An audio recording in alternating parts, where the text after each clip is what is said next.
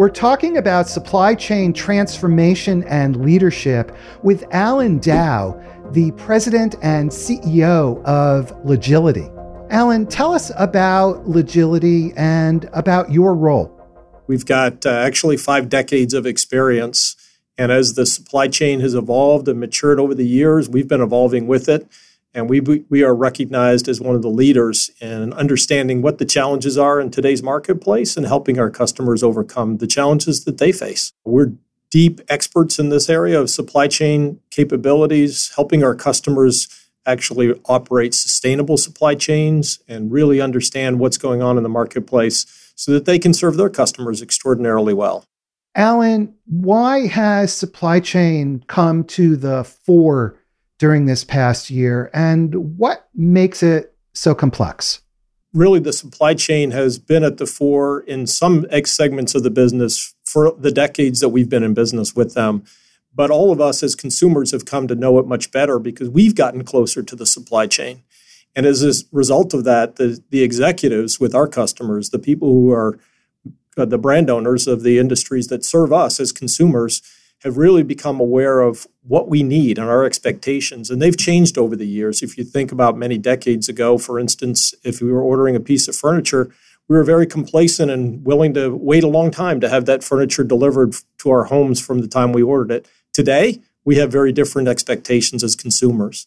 Furthermore, companies have a new responsibility for making sure that the things that they do in the industry, the supply chains, that they operate sustainably, Uh, that we have consideration for, for human capital usage, and uh, that we're we're delivering um, both on the customer expectations from what products we have available, but also how we go about achieving those objectives of, the, of serving the customer needs.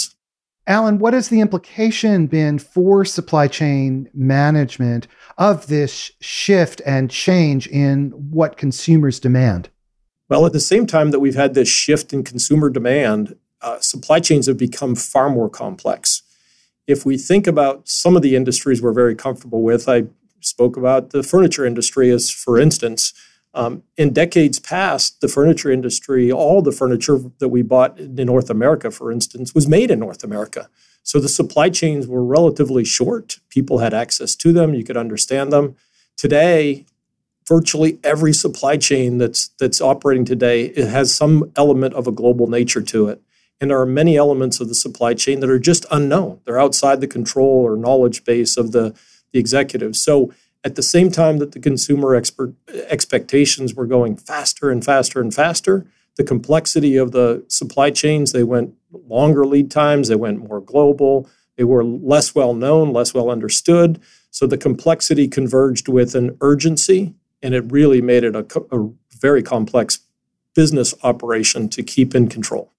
So complexity merging with urgency, what has that meant for executives managing supply chains?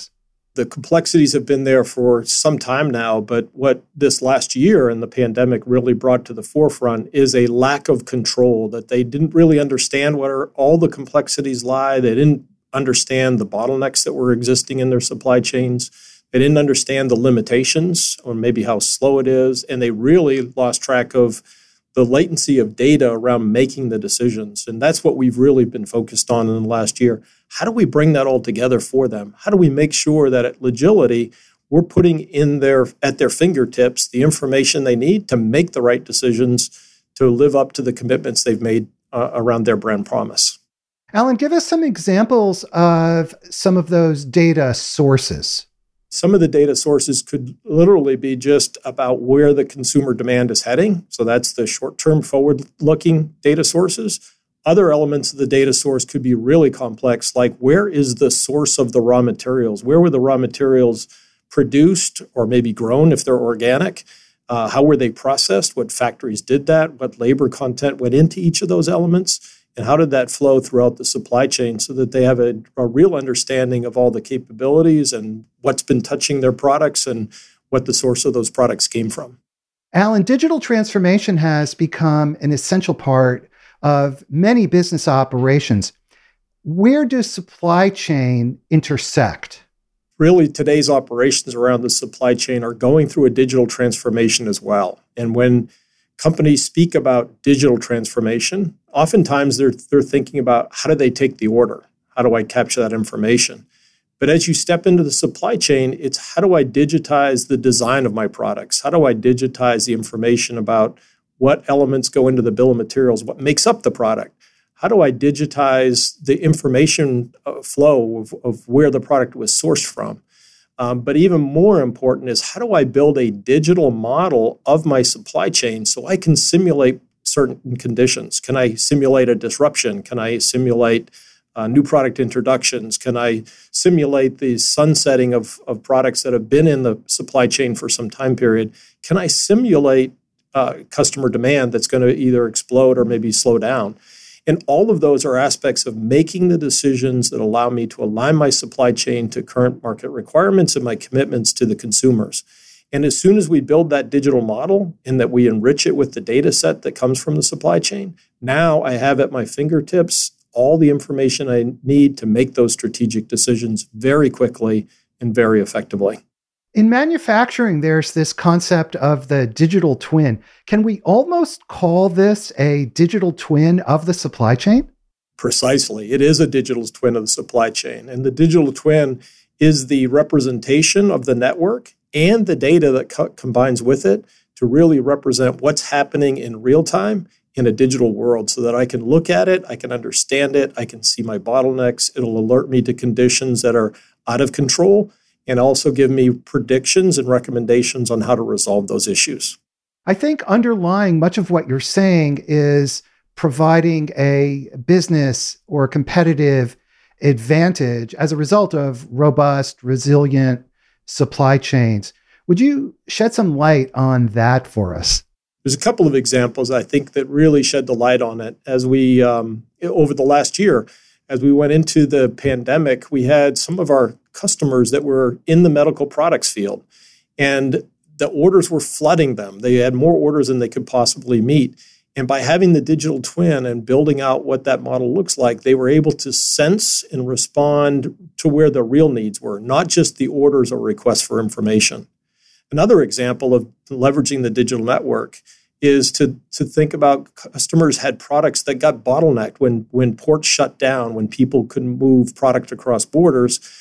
Having the digital twin allowed them to assess their, their current supply chain, take advantage of the inventory that was in, in, in movement, that was maybe locked up somewhere, and redeploy it to uh, other areas that they could allow them to move and sense and respond to. Those who didn't have a digital twin got set, stuck with the inventory in the wrong location or inability to respond to the real market demands that needed some of those products. Just a couple of examples of, of where the digital twin really plays out. Alan, we hear that phrase a lot, resiliency, when it comes to supply chains. Break it down for us. What do you mean by that? So, Michael, I think I could best answer that through an example. So one of our customers, Tillamook County Creamery, uh, as we went into the pandemic, uh, really had an opportunity to leverage their supply chain in a way and capitalize on a bigger market need. Uh, many of us probably saw that we were having shortages for ice cream, for cheeses, for dairy products in general on some of the product shelves. And Tillamook was able to, to respond to those market requirements. They shifted their supply chain. They moved from institutional uh, manufacturing uh, product sets, and they moved to consumer-based product sets. And they were able to push out product and meet demand the way that no other dairy product company was able to, to deliver on. So today, as a result of that, because of the resiliency that they had in their supply chain, their ability to sense and respond to new market demands, we are probably seeing those on all of your, your customer shelves as you go out to the grocery store today. You're seeing a name that you may not have seen before, Tillamook. If you haven't seen it, go look for it. It's a great set of products. How did they accomplish that resiliency? We had a partnership going on with them where they were really thinking differently about how to run their supply chain in an efficient way. And uh, they set up that digital network so that they could actually sense and respond, look at what their manufacturing capacity were, look at the consumer demands that were coming at them, and match those two up so that they were able to start producing the products that were in demand and then push them into the marketplace where consumers needed them most. So what are the characteristics of a robust supply chain? A robust supply chain is one that understands the market needs and is able to respond to disruptions. Robust supply chain may take into multiple dynamics. It could certainly consider uh, a good understanding of what the potential market demands could be. Um, and that way I can respond to those. A robust supply chain also has the ability to ha- uh, surge capacity to overcome a spike in demand. Uh, but a robust supply chain also has the ability to flex and move in a way that might overcome a barrier that currently exists in the supply chain, or a disruption that might occur uh, as a result of an environmental condition, uh, some sort of political trade issue, or just a, uh, a labor shortage or some other disruption that might occur out there. All of those come into play with, as part of a robust supply chain. Alan, you've mentioned the term sustainable supply chain several times. Tell us about that. Yeah, it's something I'm very passionate about, and, and all of our teams here at Logility are very passionate about as well. Uh, sustainability hits three different factors for us when we think about sustainability. One is the area that, that really traditional supply chains thought much about. How do I manage the inventory effectively? How do I make sure that I use my supply chain in an effective way? How can I efficiently get product to the market to serve my customers? That's part of sustainability, making sure I can understand and run an economically viable supply chain. Another part of sustainability is around the products and the impact of the on the on the environment that I may have. So when we think about the environmental sustainability element, it's uh, what kind of effluence do I have? How much energy do I consume? How much in making the products and in moving the products? Uh, how much packaging do I have around the products, and are those pra- pack- is that packaging material recyclable? And the third leg, equally important as the first two, is around the human assets of, of the supply chain.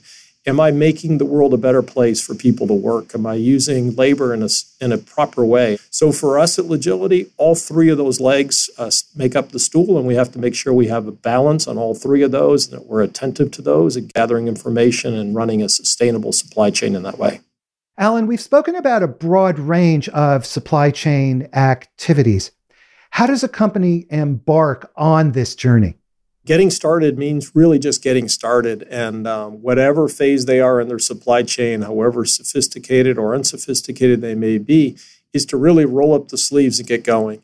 At Logility, because of the depth of knowledge we have and the time we've had in the marketplace, we actually can bring an industry perspective to every customer that we work with. So we have a recommendation on how to run an efficient supply chain, how to transform the business model in a way that supports today's requirements. And we'll share that perspective. We'll give them a, a roadmap for going forward. Uh, what can we do in the first six months to drive value? And then how do we put a sustainable operation in place that will evolve over time and grow with their demands and their capacity to take on new capabilities and really start to deliver on a sustainable supply chain and live up to their consumers' expectations of their company. You speak with a lot of companies that are transforming and innovating around their supply chain. Are there common challenges or patterns that tend to emerge?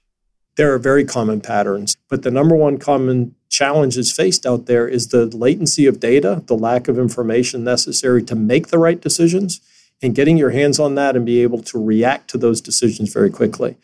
We're building those digital networks today that allow our customers to actually understand what's happening, make real-time decisions, and act immediately upon those decisions. Any final thoughts or advice on supply chain transformation? Supply chain transformation is a very exciting area, Michael. I truly believe that as we go through this with our customer community, we are building sustainable networks that will allow our customers to have a dramatic impact on the world that we live in and the lives that we live today. We're improving the world for all of our customers and the communities at large and making it a much better place. So I'm excited to be in the supply chain space. I'm excited to help our customers deliver on those promises, and uh, look forward to the future that we're going to bring to a, a much better world. I love that concept of sustainable networks. Alan Dow, President and C E O of Logility, thanks so much for speaking with us today. Thank you, Michael.